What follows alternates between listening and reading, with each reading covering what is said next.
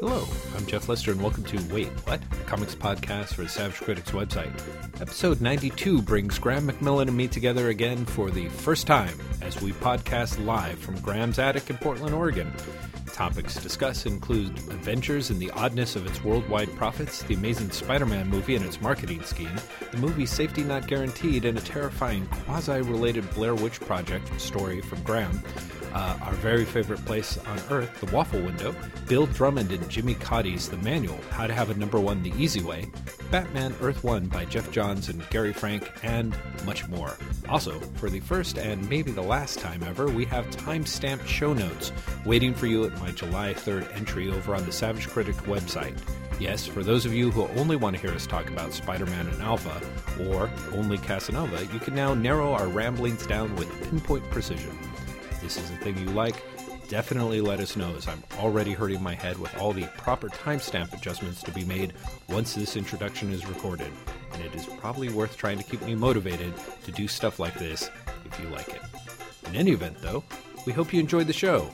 And as always, thanks for listening. Actually, we're rolling. You know, this seat's gonna kill me because it just it creaks every time. I'm gonna edit that damn thing out. You, you don't have to sit in the seat. Or you could just not move. I feel I should be like Jeff Lester. That's right. That's how we always start. Yeah, exactly. But now we're face to face. I've said hello to you days ago. It's true. I guess we should greet the listeners. Hi, listeners. Hello. Wel- welcome to sunny Portland. That's it's super sunny Portland. Good lord. You know what's also funny? You waving. Yeah, well, you Here's the thing. We normally do that anyway, but we don't see each other. I wave. know, and, and you're like- wave, and I'm totally like, oh, Jeff waving, as if like I don't normally do that. This is, this is gonna be. Yes, it's going to be monumentally awkward, listeners. I don't think we could have oh, done Oh, we, 91 we, we should explain why because Oh, we're, we're in right. the same room. Yes, yeah, that's right. In many ways, the listening quality after my brilliant sound engineering sounds just about the same as it does when we Skype halfway across the country to each other. But don't think about it. That's an advertisement for Skype. Skype could totally be like, it's literally like being in the same room. We we should if get the Jeff better right. Lester is, is engineering your podcast. That yes, yeah, one of those amazing advertising caveats, you know. Uh, yeah, no, I think they could that just. They could be like, like in the same room. If Jeff Lester was saying it. it's so sad and so true. So yes, I've been up here for since Three days. Sunday, three Yeah. days. Yeah, it's been it's been really close to three full days. oh, I should also say, this is the Sorry for Standing You Up, Dylan Meconis podcast. Because I was going to go to Periscope today, and now I'm doing it tomorrow because we flipped the days we're recording the podcast. And when I told her on Twitter, because she was like, "Today's the day Graham's coming into the, the studio," and I was like, "Actually, it's tomorrow." And she really was like, "I'm giving you this death glare." Sorry, Periscope. Yeah, it just sort of turned out that uh, we we normally We normally podcast do it on on Thursday, Thursdays. yeah. exactly. But this turned out to be much much better. Uh, the chances of me being skinned alive by my brother now is diminished. Because your brother is a big man. I, th- I think if we pissed off your brother, your brother could dismantle us. Really, without breaking, like, taking Yeah, a breath. He- yeah. It would be very easy for him. It's true. He could probably club one of us to death with the other one. Yeah, So. that, and, and then that, that would be awesome. It'd be like the Hulk in the Avengers. oh, that was Going clunk clunk clunk. That'd be great. also known as the good moment. Uh, oh, there's lots of good moments. in there are, but that's Did you that see that film made six hundred million dollars in American box office? Yeah, That's insane. that is. It's astonishing that it and it, and Right now, it's like at eight hundred seventy-nine million worldwide. worldwide. Yeah, which is Which is also insane if you think about it, because that means that because it's a it's a massive success everywhere. Mm-hmm. But that means that the rest of the world cumulatively adds up to less than half of what America's made for it. yeah, yeah. Does that not kind of blow your mind as well? I, I kind That of can't figure out how that works because Yeah. when you look at look at the other movies that are on the all time top ten list, Yeah. of which it's cracking, you know, stuff like Titanic did pretty much very well everywhere in the world. Yeah, You know what I mean? Avengers is doing really well in the world. That's the thing that really Exactly. confuses me. It's not like Avengers is a flop everywhere. no, no, no, no, no, no, no. America. Exactly. It's just it's a huge, massive success here, and then I don't know. It's just there's. I wish I understood what was going on with the worldwide box office. That that is because it see it does. It, It seems seems like really a very low. small. It's, yeah. it's like really like people loved it that much more in America, but They kind of, right? I don't know. Is it? Do you think it's because the the value of the rest of the world currency is so bad that once Maybe, you translate it, or maybe there's some maybe there's some sort of like only part of that money, like only part of the box office really counts towards that number because they've got to give it to other people or something. Well, maybe know. right. There That- could be foreign distributors Yeah, that are that- taking but it just seemed really weird. It was it was Yeah. really weird math that because I would have thought. I mean, don't get me wrong, America's big, but the rest of the world cumulatively is bigger. Do you know what I mean? Like, No, I would have thought it would be more. It would be like, you know, it's 279 in America Yes. and 600 outside America. Yeah, yeah, yeah. right. you know, Yes, because it's the the rest of the world world. Yeah, exactly. no, it is. It's very odd. Do you know how long it where it stands on the the numbers? Because it I is the third most successful film right. ever Okay. at this point, behind uh, God, is it Titanic and Avatar, and it's really close to Titanic. Like I, I suspect it will just it'll overtake Titanic before it leaves the theaters. Holy shit. It's okay, so it did finally million- take it's over. Fifty-eight million dollars behind Titanic Wow. And because Dark Knight was the number three, wasn't it? for a really long time. yeah, for for a while. So holy smokes. I, th- I think I, I did, did something for spin-off for this tomorrow, uh, yesterday rather, but I think that Disney and Marvel could make it, could put it over Avatar. Holy cow. Well, yeah, because they can sort of push it somehow. They could, I Yeah. think there's many ways they could push it, but also they could do what Avatar did, which is Avatar's only at that number because they re-released it with extra footage, Oh, that's right. and there's at least an hour missing from Avengers. Right. Like there's entire Yeah, plots you're that were stripped out of Avengers that Joss Whedon's on record as saying. Right. Like there's the uh, Captain America plot you were talking about. You're like, Yes. I can't believe there wasn't a thing about this. There was, and Mm-hmm. they took the entire thing out of the movie. Wow. So Yeah. there was a lot of extra footage that they could add back in. Yeah, they probably could. They could probably just add a lot and do it as a special edition, direct to the theaters, blah blah blah. My jokey uh, suggestion for spin-off was they should cross promote it with like Spider-Man and Dark Knight, Mm-hmm. and be like, "We're the superhero movie that didn't let you down." Come back and That's see right. us. That's right. Come back again. Well, did you see the uh, the point that um, Julian Lewis Blair made on uh, in one of our comments threads about Spider Man? Uh, no. He what he said, and I thought this was a brilliant point. Is he's like they're promoting the movie all wrong because, as you point out, they're sort of doing the. It's like the reboot of the legend, the origin you didn't know. I know it's it begins again, and you're like, it began ten years ago. Seriously, I remember it beginning. Exactly. And his point was he's like all all the hipster kids I know would be thrilled to pay money to see Emma Stone and Andrew Garfield in a superhero movie. You Yeah. know? And that, and because they're not really played up as much. Emma Stone is really not played up, which is kind of surprising. It's a She's huge like the mistake. biggest Yeah. star in the movie. it- by far. Exactly. yeah, Yeah, yeah, yeah. And you think they'd be like, hey, it's Emma Stone being cute the way that Emma Stone is. right. Yeah, they actually were able to launch a successful movie with just her just a year ago or something or Yeah, whatever it was yeah. at Easy A. And came out. he's A, yeah. Yeah, yeah. So I mean, yeah, it is. It's really. It's one of those things where But I'm I, not sure they're marketing right. I think it's one of those things where they're like, I don't think the people, I don't think the Spider-Man audience cares who Emma Stone is. right. Well, like I, I think it's one of those, you know, and I think that's possibly right. But in order for Spider-Man to be a success, it's got to go beyond the Spider-Man audience exactly. That that's all. because the Spider-Man audience is going to go anyway. Right. You know. So you'd think they'd be like, well, maybe we should try selling it to other people. I don't know. Yeah. No, that's But it. then and when really you're should. like, it's Andrew Garfield and Emma Stone in the movie together.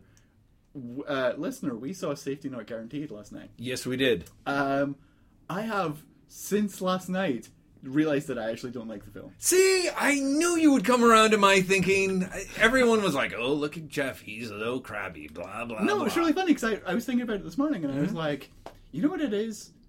It's a decent idea and has a pretty good script, and everything else about the film I had problems with. Yeah. Everything else about the film. Yeah. like, ev- every actor I had problems with. Yeah. The music, as I said in the night, the music killed the film for Yeah, me. yeah, it was, yeah. It, was, It's- it really was like, hey, do you remember the polyphonic spree?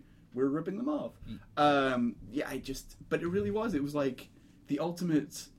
We are indie kids making a science fiction film. Film. Yeah. I mean, should we talk a little more? Because I'm not sure it'll even be wide released by the time we. That's a really good question. Yeah. Yeah. Um, okay. Explain safety not guaranteed. So, Safety Not Guaranteed is is an indie film starring Aubrey Plaza, uh, and who's the guy from from the new Oh, girl? Jake Johnson. Jake Johnson, who's in it, who's who's actually sort of charming, and the it's based apparently on a true story about somebody who put in an ad in the paper. Is it really? I didn't know that. Well, I, I could be falling for the, the, the absurd marketing promo hype. Maybe it's did, not. did you believe that the Blair Witch Project was actually based on tapes that were found in the woods? You did, didn't you? I did. I actually spent most of my time crying for two hours uncontrollably. exactly. You're like those poor kids. I know, Josh. Oh, what no. happened to Josh? Yeah. So I've told you my Blair Witch Project story, right? no. That I saw it. It came out. I want to, and I could be horribly wrong. People in Britain who have better memories, you'll know this. I seem to remember it came out around Halloween Mm-hmm. in Britain, and I saw it with a bunch of friends. Uh, we all went to the cinema. Uh, it was a fairly late showing. We came out, and a friend was staying over at my apartment. Right. Oh no. Yeah, and so in the middle of the night, the friend thought it'd be really funny if he crept into my room and stood in the corner, facing the corner, and Mm, yeah. waited for me to wake up. And I did. I've never been so scared. I was about to say never. that been is so scared. an unbelievably cock thing to do. it really was one of those moments where like you wake up and not that you shit yourself, but in everything other than the actual bowel movement, you do. right. Right. Your yeah, soul you're, shat you're, itself. you really are just Yeah. like, what? Yeah, yeah, Yeah, yeah. See, then- that is your friend is uh, ingenious. in It is. his- It's one of those like ingenious, but such an ultimate dick move. Oh, it's so bad. Don't do that. Like I, seriously, I thought of it, thought of doing that like maybe six months after the movie and tittered, but would never want to put anyone through that. But the you also idea of do doing it it that you night of- no, seriously, that would fuck me up for life. That know, really right? would. Oh my god, that is wow. Well done. Yeah, yeah, well, well done that version. Exactly. Um, so safe, right? sorry, yeah, So safety, not guaranteed. The gist is that uh, Aubrey Plaza plays a young intern for Seattle Magazine. Uh, Jake Johnson plays the sort of uh, louche uh, reporter. Loosh. Yeah, I think so. I, loosh is a good word. Yeah, who who ends up uh, you know sort of volunteering for the the assignment to to do a story on this guy who has placed a classified ad, um, looking for a partner to go uh, on a time travel uh, ex- adventure with them. They Yes. need it. They need a partner, somebody who can handle uh, danger and you know When uh, the heat gets hot, which I love that line. Yeah, I yeah, really yeah. did. the line. I need someone who can handle it. When the heat gets hot. Yeah. So so what happens is this mystery person's rented a PO box, Aubrey Plaza, Jake Johnson, and another intern. Some guy who's called Arlo in the film. Yeah, don't know who Arlo, which seemed like the world's least Indian name ever, but played Yes. by by by an Indian kid. But also, like that was a. I felt sorry for Arlo. Arlo wasn't really a character as much as he was there to be a punchline for Jake Johnson's character. yes. You know. Well, the, yeah, exactly. he ca- like he really got the shitty end of the stick. Yeah. Well, and that's the weird thing actually about the movie is for me is so Aubrey Plaza ends up being the only one who's able to sort of get close to the guy who's placed the ad. Who is this is again this is some weird I did not know about the brothers Duplass who have apparently produced Made a couple other of films. movies. Hang on, I'm going to see what other films. yeah, look made. look what they do. They definitely produced this one, and then Mark Duplass is plays the strange, mysterious, quasi deranged guy who looks a lot like uh, Roddy Piper from They Live, to to my mind. Yes, I'm so glad you said that because I was thinking that and I was like, he looks like someone. yeah, yeah. Uh, let's see. Da, da, da, Mark Duplass plays Kenneth Yeah. in this film. He he looks much better on his IMDb photograph. I Oh, j- just oh. like to point that out. Um, he was in the League apparently. Huh. Uh, and he's been in lots of things. yeah, uh, maybe you should the look at the producer and see where he's. Uh, let's see. Safety not guaranteed. Your sister's sister. Hmm. No, no, no, not so bad. not nothing really huh. ridiculous. I Let's think your see. sister's sister is Your also sister's playing. sister is just Yeah, like just recent. came out yeah. recently. Yeah, so Let's see. Is the director anyone we would recognize? I wouldn't think so with those directing abilities. So this was made for about four bucks, as far as we can tell. Filmed in Washington on a coastal little sleepy town village, and it's you know it's a charming Indian indie comedy in which Aubrey Plaza.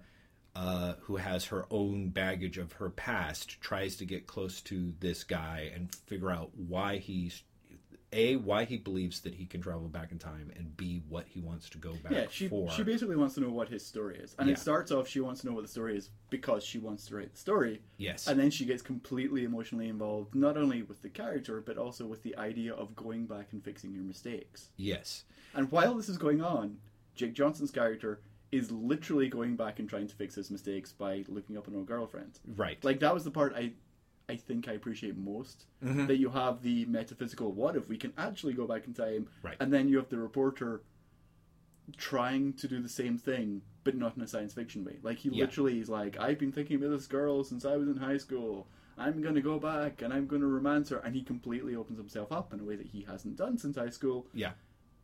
And you know, that goes as it goes because I don't completely want to ruin this for people. Right.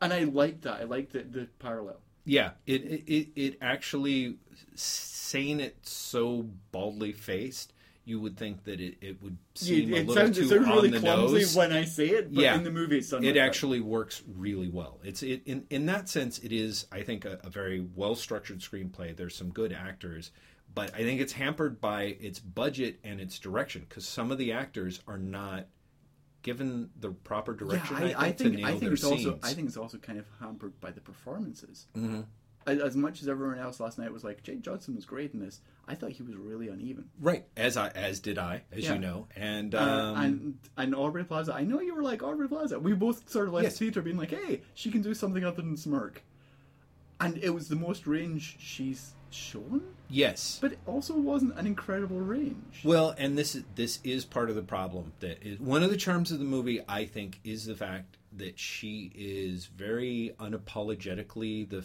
the protagonist. Yes. She's the female center of the film, and also um, no, I she's, think in she's part not because just she's the female her. center in the film; she's the center of Yeah, the film. the center of the film. Well, and that's what I was going to say. Is is that one of the things that was great is for a movie that you can sort of tell was written by guys and is directed by guys. Um, it really does not objectify her, and it doesn't really seem to push her in, in a in a way. Yeah. you know that I thought was kind of great, despite the fact that you have the occasional dude who says the "Wow, you're really pretty" sort of statements. But I kind of like that because when the dudes say that, Mhm. it feels extra clumsy. Do you know what I mean? Like at no point does Exactly. it seem like suave or funny or something. You Mhm. really do see it. Maybe not through her eyes, but you definitely see them as, "Why are you saying this? Like, Right. what are you doing?" exactly. In a way that I think other movies don't. Like other Right. movies would bring Aubrey Plaza in to be like, you know, it's the hot alternative chick. Yes, and what's great about her is she is really essentially just a person, and a person who has stuff that she is kind of wrestling with. Yeah. Um, and what's great is, depending on how you look at it, Aubrey Plaza does a very good job of sort of building on her sort of snarky, distant persona by sort of taking out the snark and suggesting that there's more going on to the distance. Yeah. she's given a lot of reasons for her to you know in trying to get close to the time machine guy she has reasons to be distant even in that scene. She has reasons to be distant from the people in the other scenes that she has. So it does a, it, it, in that sense it's a very smart choice for her because you have reasons to see what seem why she's aloof yeah, it- standoffish It's, it's building the Aubrey Plaza character type, like Yeah. because it starts with the she's April from Parks and Rec. You know, Mm-hmm. here's the snarky person who's better than their job and is emotionally distant. Yeah. but very quickly it's like, oh, but she's actually kind of fucked up. yeah yeah and like i think at- in a way that Parks and Rec doesn't. Parks and Rec is kind of Oh, like yeah. you know, and then she meets Andy, and then she opens up. But you know, hey, everything's going to be fine. Whereas this movie's like, no, she's a mess, and she's a mess because of a very specific thing that happens in her past, Right. That she is aware of, and she wants to undo. Yes. The I guess the problem with the movie, such as it is, I mean, and there are a lot of problems, and this was a problem that I thought was inherent in the script, is it honest to God literally tells you in the first two minutes what that is what that is. Yeah, it's, it's a bit early. Yeah, it's way too early. So, in the course of doing that, I don't know if that's something that they did after screen testing because you know what's going on with her.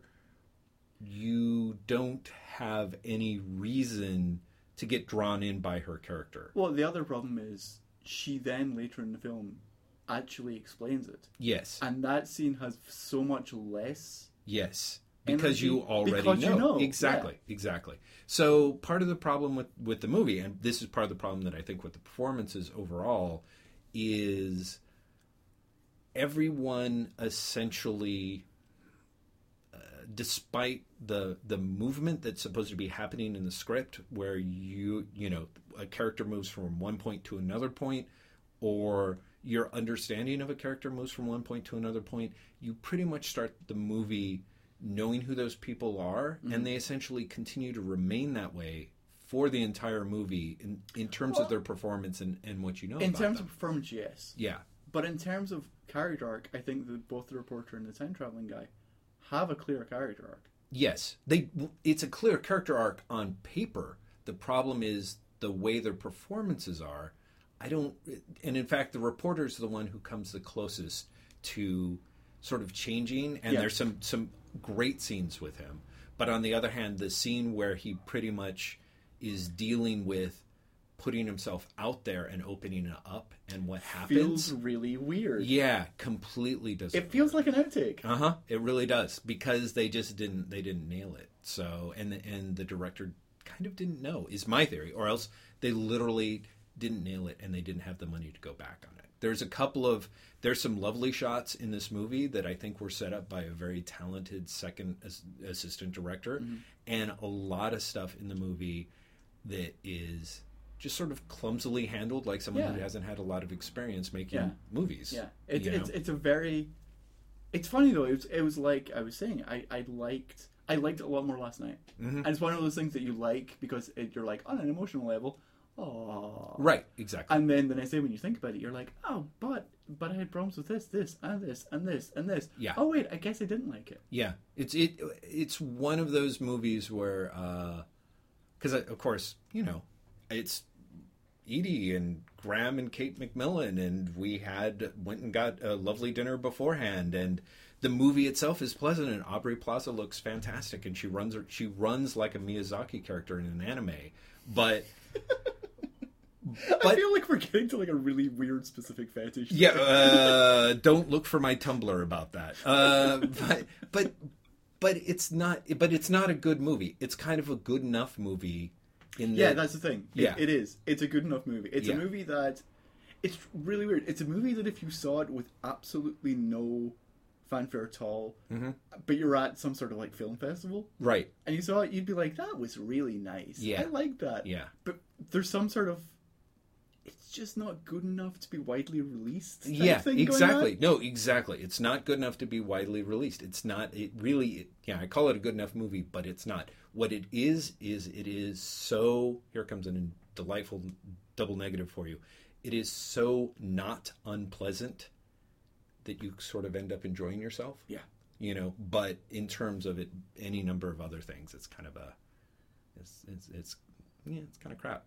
How did we start talking about it though? What was the Uh, point? I can't even remember anything.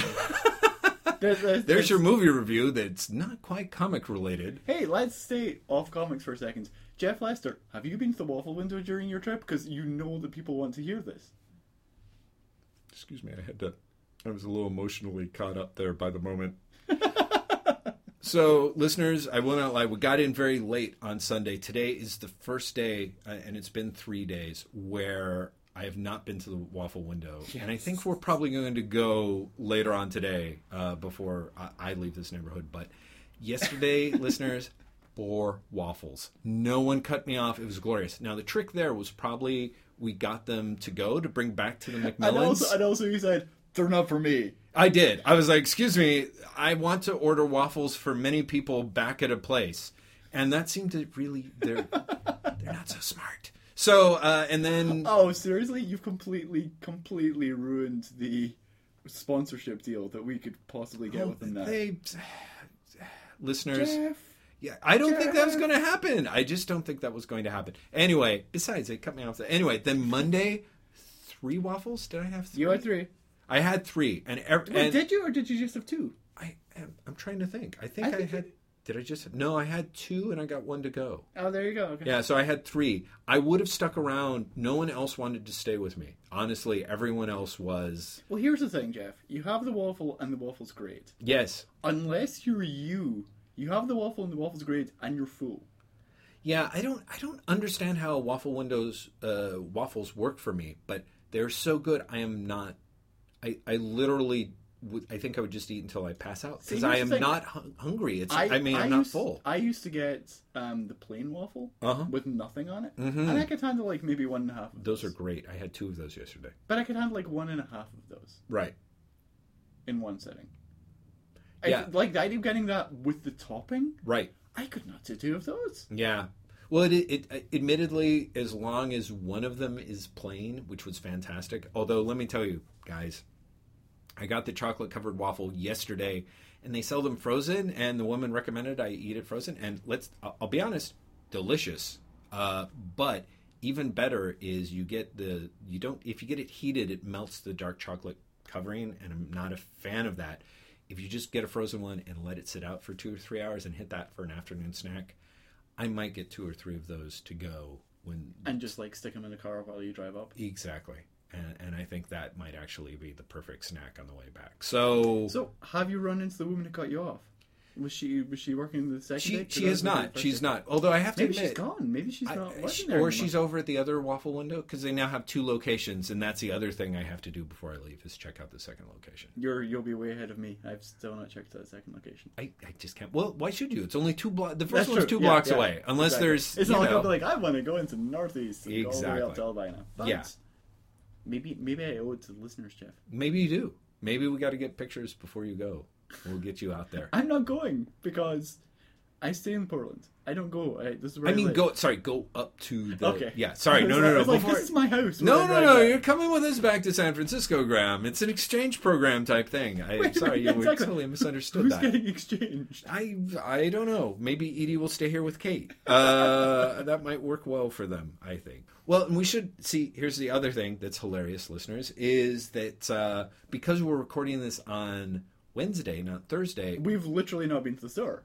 No, in fact, I I was sort of briefly looking over the list, going, "Oh my god, a lot of great comics came out today." I, I, I was looking at the list and being like, well, there's Batman, I guess, and there's but what else is there? hmm, excuse me. Well, So okay. there's Batman Incorporated. Actually, that's not true. In terms of like pricey comics, there's great stuff. Gloria Gloriana's out today.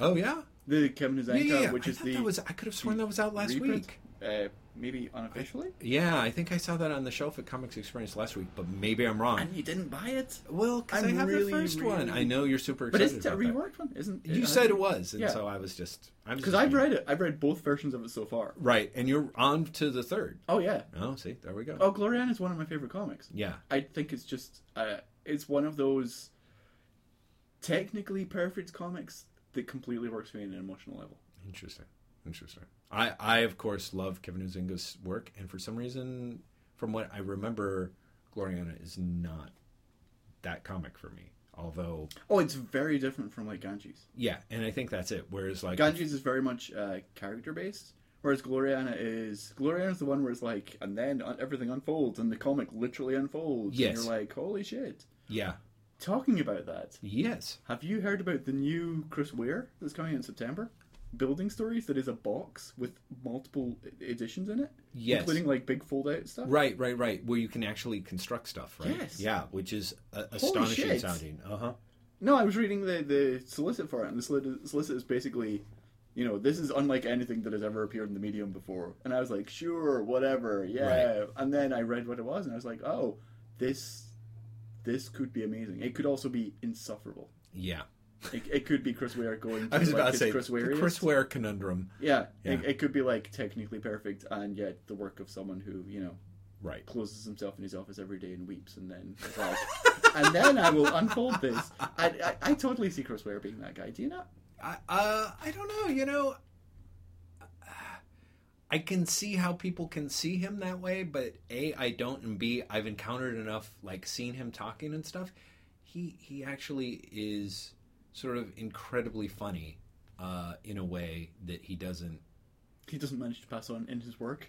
well that he that he chooses to subdue he definitely chooses to focus on other things i mean there's definitely the same way that you've got a number of, of artists and authors who are you know kind of in that sort of dave eggers mold Yeah. who can be very very funny but feel that that is less important than being sincere Earnest, yeah, yeah It's, it's very important to be earnest. Yeah. Which really upsets me about Dave Eggers because I think Dave Eggers can be really funny, Yeah. but I find sincere Dave Eggers to be a massive turnoff. yeah And it's always a shame when he's like, "My new book is an 850 word treatise about why teachers in America are ill treated." yes and you're like, oh, probably not a lot of laughs in that one then. Well, actually, Okay. it would be a lot of laughs because you said 850 words. So that would, that would be It's eight rad. yeah, exactly. But then you can construct them into your own little school. Yeah, I don't know. It's it's uh, it's true. They- He does a lot of the important stuff, but yeah, it is frustrating that traditionally a lot of a lot of creative It's people Woody Allen. It's Woody yeah Allen all over separate the separate the funny out,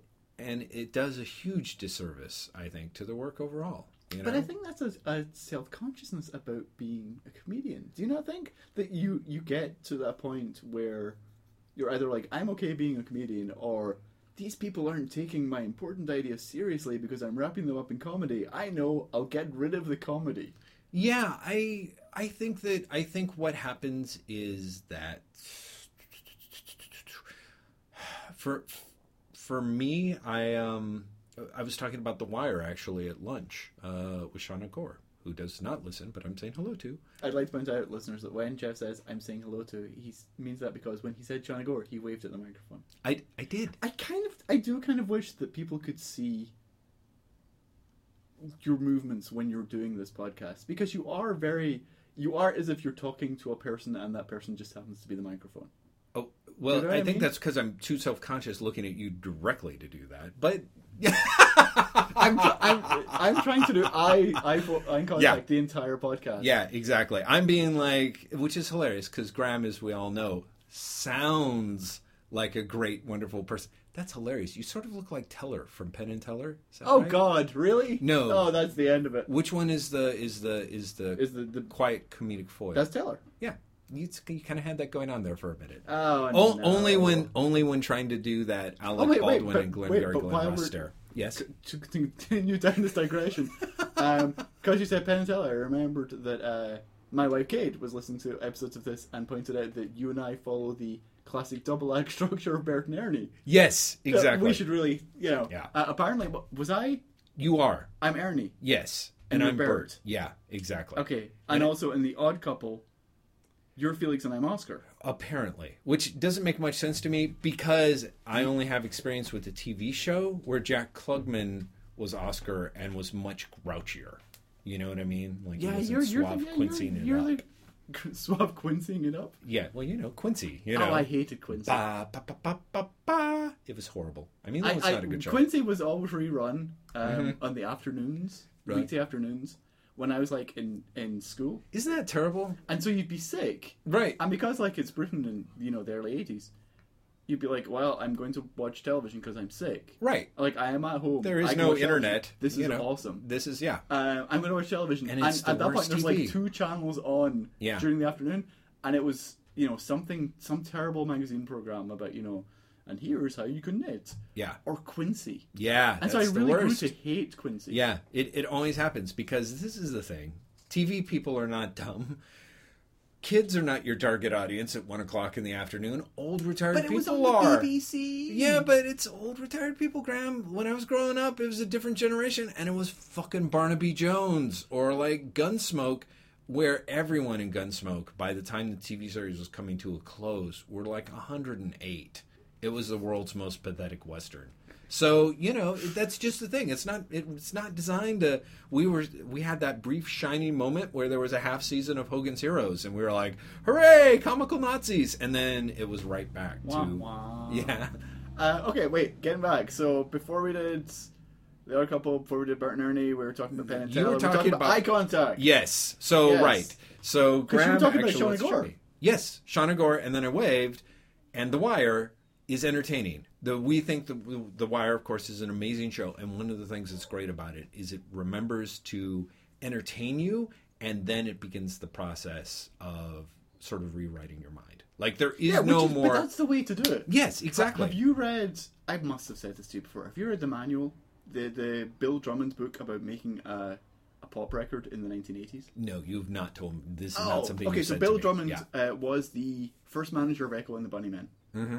Uh, and I think he also managed Teardrop Explodes, but I could be getting that wrong. Um, he then went on to form the KLF. Uh huh. Oh yes. And when in the KLF, Mm-hmm. uh, that's when he and his partner in KLF, Jimmy Cauty, wrote this book called The Manual, Mm. which is the subtitle is How to Have a Number One the Easy Way. Mm. and is literally a breakdown of this is how you have a hit record in Bonanza 1988. Right. Okay, and there, I mean, it's completely. It's like you ha- your BPM is 145. Wow. You have, you know, you have an attractive singer, but she can't be too attractive. Mm-hmm. She has to be attractive, like someone who works in the supermarket is attractive, Mm. and she has to have a name that is completely non-exotic.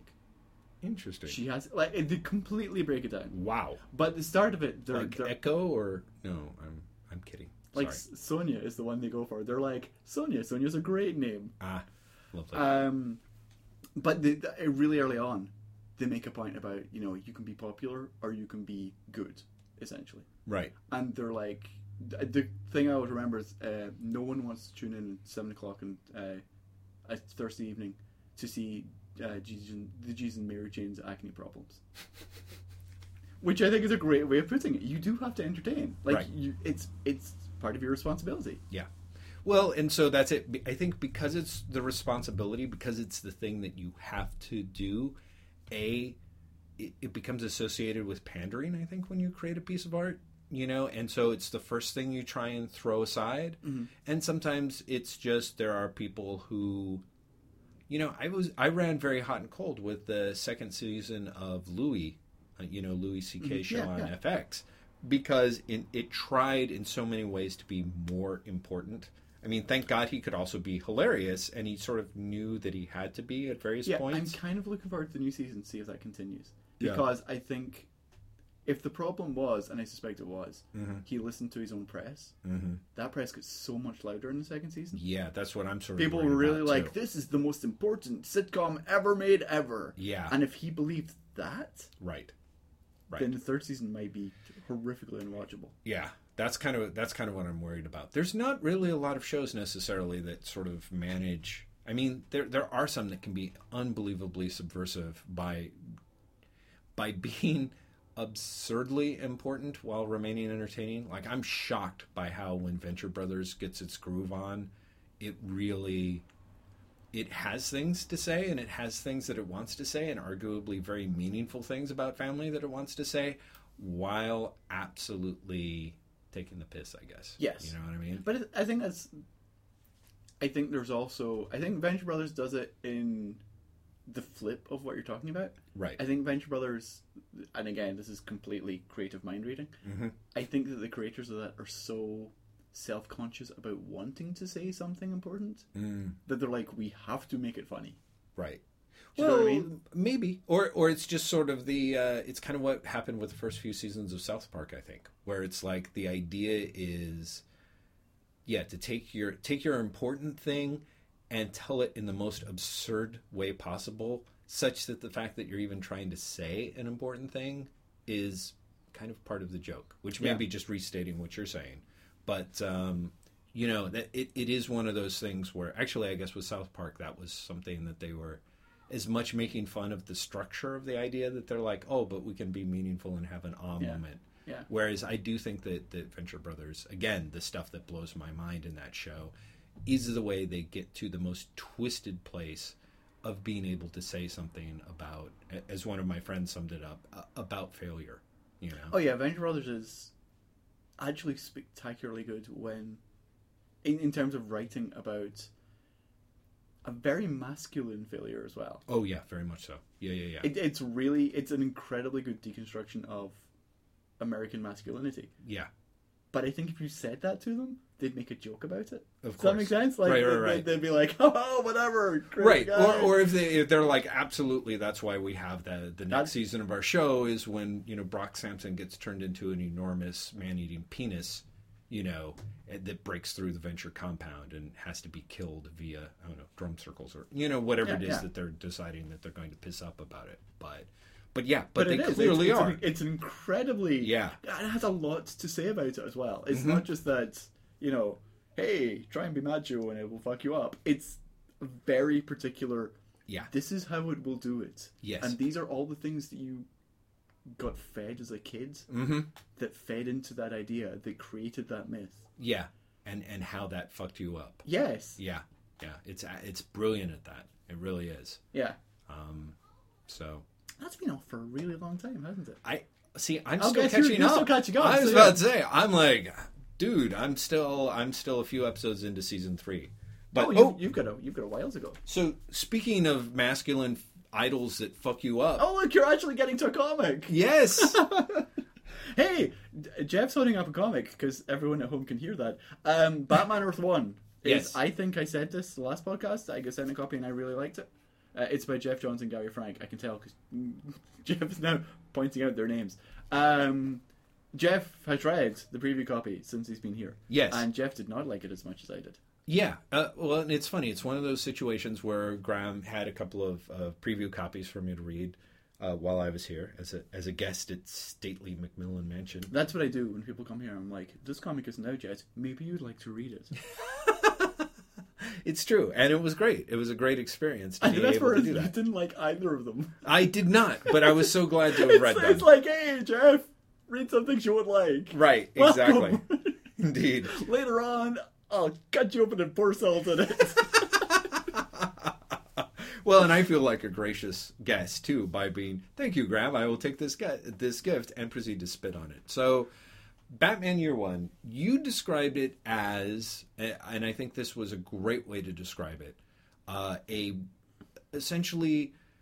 It makes a lot of really smart choices in rebooting the Batman mythos, such that if they were to make it into the the movie. the yeah. the new Batman movie. Like if they were to God help them do a reboot further on down the line, which I, I'm, I could They- almost they see will, them yeah. doing after this Nolan thing happens.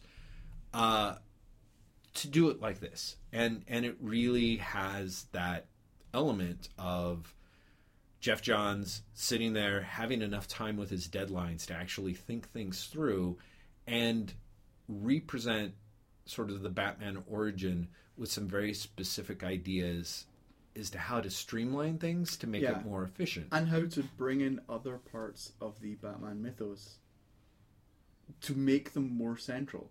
right. Like his. Because it's not out for a month or so, and I don't. There's things I Is it a month? to say. Oh, okay. I thought it was out this week. I was like, Is oh, you get to talk about it. No, I'm you should look at look at the shipping list and check it out over at Savage Yeah, I think it's. probably A, I think it's. It, it's one of those ones that they send you really early because they're like, it's a hardcover. We actually got copies early. Oh, interesting. Because they. July 10th. So it's out. It's out uh, a couple weeks from now. Oh, Two- okay. Two weeks from now. So if I put it up next week, It will still be a week ahead. Hey, All it will be a week ahead. That's awesome for us. We're Yeah, like, yeah, hey, yeah. by the time you're listening to this, you can run out next Wednesday and buy it or not, depending Yeah. on who you who you who you with. listen to. Yeah, exactly. Well, uh, No, but what I was going to say is because it's not Mm-hmm. a spoiler. Um, he brings Arkham Asylum into the core mythos in a way that isn't just hey, it's the crazy, it's the crazy lunatic asylum, yes. um, which I thought was. It's just this lovely, elegant thing that doesn't really change anything. Yeah, yeah, it's But- absolutely one of the best things. Uh, that is one of the things that you pointed that out. And I'm like, oh, that should be nice. And sure enough, it's a brilliant way to do it. Yeah, Um, and yet, I still have the disagreement going on, which is kind of amazing. Uh, it, which is so okay. This So here's great. the thing. This is going to sound What are you doing, Jeff Face? Right, exactly. So here's the thing, which is is going to drive us crazy, and I think the best way to be able to talk about it in a spoiler-free way is exactly what Graham is saying. Is when when the book works well, it smoothly and seamlessly ties things together and gives a reason for why that thing exists in the Batman mythos, as it were. Mm-hmm. My problem as I thought about it, separate and apart from a bunch of execution issues that uh, maybe we'll have to revisit when the book actually comes out, so we're not spoiling it like crazy and or um, pissing off DC reps, is for me the idea of um, something that to me really sticks as the core of the Batman mythos eh, that I've been thinking about for a couple of years is the idea of the the classic archetypal yes father i will become a bat speech. You know mm-hmm. what i mean? Mm-hmm. Like he's you know they they present it in the bob kane one. Frank miller brilliantly takes it and uses it with david mazzucchelli Yes. in batman year one Yes. where he's sitting there and contemplating how essentially to make criminals fear him. Yes. and he says in both versions yes father i will become a bat Or, or I think it just might be that's it. I will become a bat. I think it's it's different in the Bob Kane version. I honestly, the Bob Kane version just had him going a bat. yeah, maybe that's it. No, I, I- think he I- does does say not- I will become a bat. Maybe, Okay, maybe not. I, could be wrong. Yeah, I could have sworn he, there, there's a picture that's just the the bat flying in the window, and he's like Well, a bat. No, I think it is. That's it. I will become a bat. We should. You, you should maybe Google reference it because it's got to be a famous panel, and we'll find out as usual that I am wrong. But so here's the thing that's very weird that a lot of people may or may not agree with is that Batman, in the course of deciding to become Batman, changes everything. And I, find that's a very resonant thing since he's one of the earliest superheroes. But there's a lot of people, and this is something that Miller also revisits the idea that by Batman becoming Batman, Gotham City becomes Gotham City. If you see what I'm saying, Yeah. The the that the supervillains that follow in his wake. Oh, a bat. That's it. It's an omen. I shall become a bat. Okay, to me, the emphasis is very much on I shall become a bat. Yeah. And that not I mean, it's an elegant And- and- way. but in the yeah, It's an elegant way of saying I will dress up as a bat. But he's really by saying that he will become a bat, there's something weirdly transformative about Batman that Yeah. I think ends up being resonant. Not only is the concept of, of ambition becoming self-creation an important key to his mythos because as we know he goes on to then become the best at everything and then Yeah. becomes batman but in a way all of the other villains uh, in the batman mythos are characters that play characters that become things, so to speak. So the Riddler, Joker, most of his classic rogues gallery, there is an there is an essence of transformation, and I, I think this is something that Neil Gaiman might have written about way back in his little piece about the Riddler, way back when. yeah.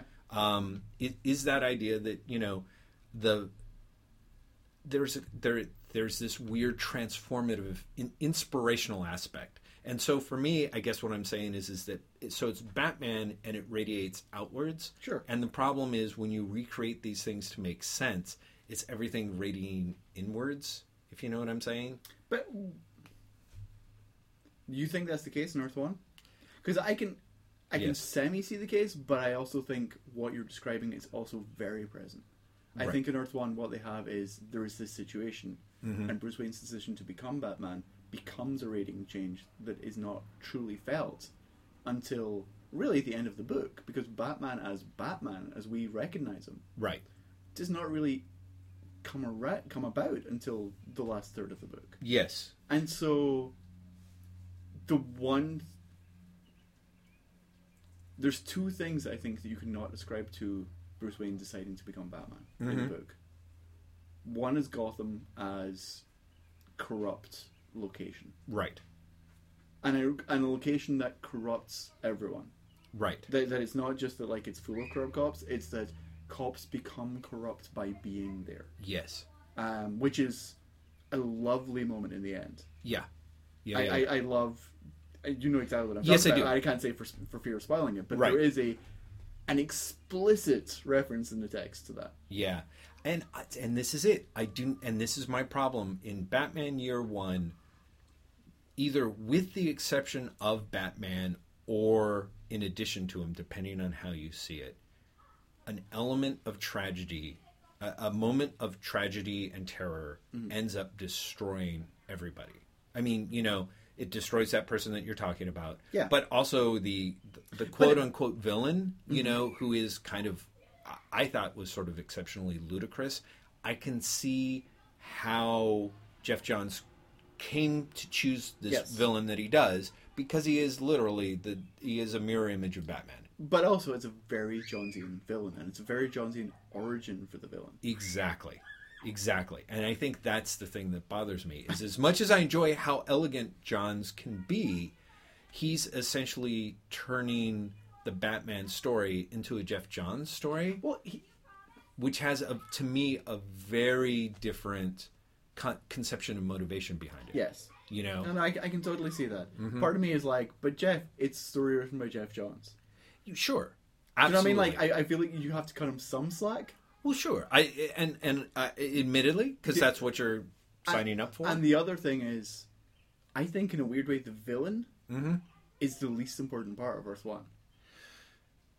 The villain almost feels like a MacGuffin Yes. because no, the book exactly. is not really. I mean, the plot is theoretically about the villain in that it all leads up to the discovery of the villain and the showdown of the villain. But Right. the book is not about the villain at all. No. in any way whatsoever. Agreed. Agreed. The villain is literally the least important character of the story. Right. Uh, agreed. And it's more the way that he reflects, um, again, these motifs and themes that Yeah. Johns cares about that is uh sort of a so- source of frustration for me. He Johns is like, here's how I put everybody in motion. Here's how I put these things in play. And there are ways in which, again, the the parts that I'd hoped was I hoped that Johns would take his tendency, his ability to streamline and make elegant, but still sort of push that toward what I think of as a Batman story. And I think what he thinks he's created here is something very close to, you know, a kind of clever Batman animated series. Like here's how who- how all these characters are. Here's how they fit. Here's how they're going to move in motion. But unfortunately for me, I, I uh, the the yeah that Johnsian element of um, something happens to you and it fucks you up, it fucks everyone up, and there's no sort of escaping the fucking of it. And Yeah, but that's not what he's doing. Because the entire Oh. point, no, but the entire point of Batman is the opposite of that. It fucks you up, but there is a way of escaping it. right, It fucks you up, but you there is a coping mechanism, and that coping mechanism can not only take you past the fucking up, but can make you a better person than you would have been without the thing that fucked you up. And so that is present all through the book. It's present in Bruce Wayne. It's present in Gordon. uh huh. and Well, it's present see, in Barbara Gordon. Uh, see, and this is and this is where this is my big problem because the Gordon and the Barbara Gordon, neither of those felt resonant to me. Like that Oh, where- idea that it transforms. Whereas they did for me. Okay. Because I was, I for me, I was like, uh, no. Whereas the one with the one character that we're talking about, Yeah. with with a really nice payoff, I did believe it, and so this is. Whereas this, that's maybe funny because it, the final scene with that character did not pay off for me. it It was like that's too much. Yeah, you could, you could exactly. Have not had that scene, and it would you would have had exactly the same im- Right. impact, and it felt too much like. Did you get it? yeah, it's And well, didn't no, it it. was a little too on the nose, but at least I guess for whatever reason, it it just seemed more of a piece. I don't know, Part, part, part of part of me also thinks that one of Earth One's failures for you Mhm. is that it doesn't fit your idea of a Batman story, Could be. I mean, it could and I be. and that's one of those times where I'm like, I don't know if that's a failing. Mm, interesting. You know, it's like, Right. it's, for example, um, Spider Man, hmm Dan Slott's Amazing Spider Man. Right. I like a lot. Mhm. There's moments where it is so amazingly like 180 away from what I think Spider-Man should be, Right. and that's where I'm like, oh, I'm dissatisfied with that story. Right. But it's completely based on my prejudice of who Spider-Man is. Sure. Does that make sense? Yes. And Yeah. I and I think I think you're experiencing that with Earth One. I think I think what you're getting is, I thought I was going to get a Batman story, and I got a Geoff Johns story. Right. Uh, yeah, I guess that that is true, and that's that's a good point. I, I think my thing is, and I could be wrong, and it, it'll probably be something that we'll have to revisit once the book's actually out, and we can talk about it more. But it seems to me, if you were to take a survey, you know, Family Feud style, of the top seven elements that make up Batman, you know, especially the two once you cover like you know the the costume. Yeah the costume in the Batcave which I was going to say like the Batmobile which I don't even think is in this book for example. Um when you get to those traits like I'm sort of like uh, my problem with this is that it felt like although it was sensible it seemed unambitious Batman Earth 1 like when you're like yeah it'd be a really sensible movie to remake it. When I was when I was reading it I was like this is my problem. Is it's a it's a very sensible not afraid to take risks low budget movie that would be hilarious when it's misdirected by Wes Craven and that was it Batman Ba- Batman Earth 1 really did feel to me like a bad Wes Craven movie honestly more than any kind of other element that would have made it, I guess, a, a, to me, a good Batman story. I could see elements of it that were great, but by Johns' very sensible stripping of things that I think are kind of weirdly transcendent to Batman, it ends up being entirely too safe, and then somehow weirdly becomes more ludicrous than if you actually swing for those fences. You know? I I I totally Disagree. yeah. I just I don't get that. It's and, and part of me is like, Wes Craven? What? Well, part of it is that villain that we talked about. Like, there's a couple of the scenes of the, vi- reveals vi- with yeah, him The, the villain are is the villain ludicrous. is yeah. You know, Yes.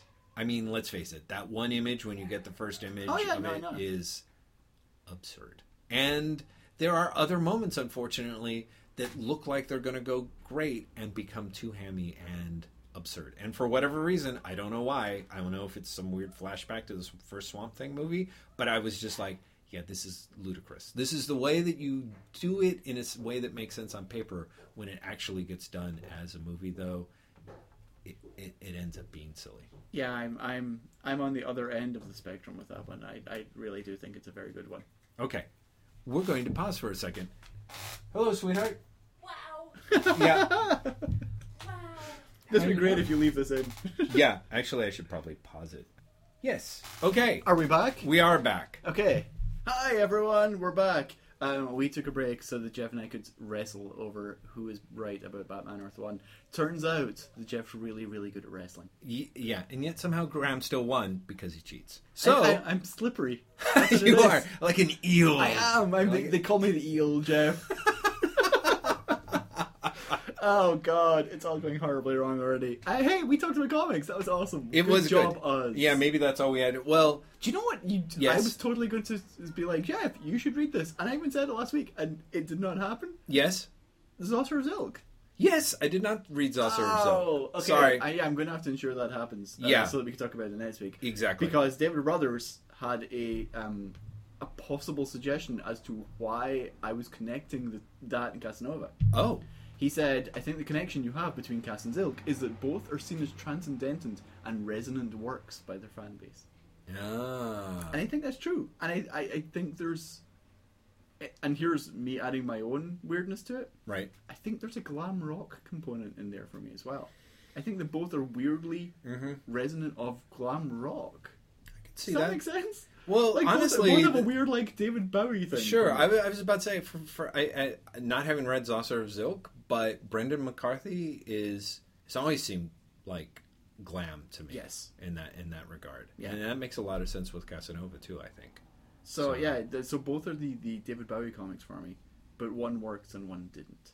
And I have to say, listeners, I'm so beyond happy that I was not alone in disliking Casanova. I, I'm not joking. I was even said this to Jeff before I went live. I was like, I'm fully prepared for everyone in the comments just to be like, "Are you insane?" Yes. And the fact that people are agreeing with me is one of those, "I love you all" Yes. moments. It really was. Whereas I, I've sworn vengeance on you all. So you know, there we go. So Works same as normal perfectly. then. Yeah, same. as- Wah, wah. Nothing different. Yeah. Uh, any any comic news we should talk I, about? I, we, Jeff, are, is there any comic news? Come on. Spider Man has a teenage sidekick. Oh yes, let's talk about that. What's his name again? The His Urge? name's Alpha. Oh, Alpha. The. Urge? Where did that I come don't know. from? That's awesome, though. I Wouldn't that totally be buy a great? comic called Spider Man and the Urge. And the Urge. And each, each issue could be like, to kill. exactly. To save, to maim. yeah, exactly. Yeah. There, that, there's a miniseries right yeah, well, if they ever let Pat Mills write Amazing Spider-Man, we'll have a good Because you shot at it. totally know that at some point, like, Alpha is going to go rogue. Yeah, it seems it seems likely. Mean, it just- As it we just were saying, feels- rogue and, and or die. You know, in a way. I think that- it's rogue. Yeah, I think it's rogue that will lead to his death, perhaps. maybe. But I, I think it's Rogue. I, th- I think he's good because there, there's Either even- way, it just seems There's something in the, in the one of the interviews where they're like, "Hey, teenagers today are different from when they were when Spider-Man was created. Now they answer back and they're not self-conscious." Which is one of those.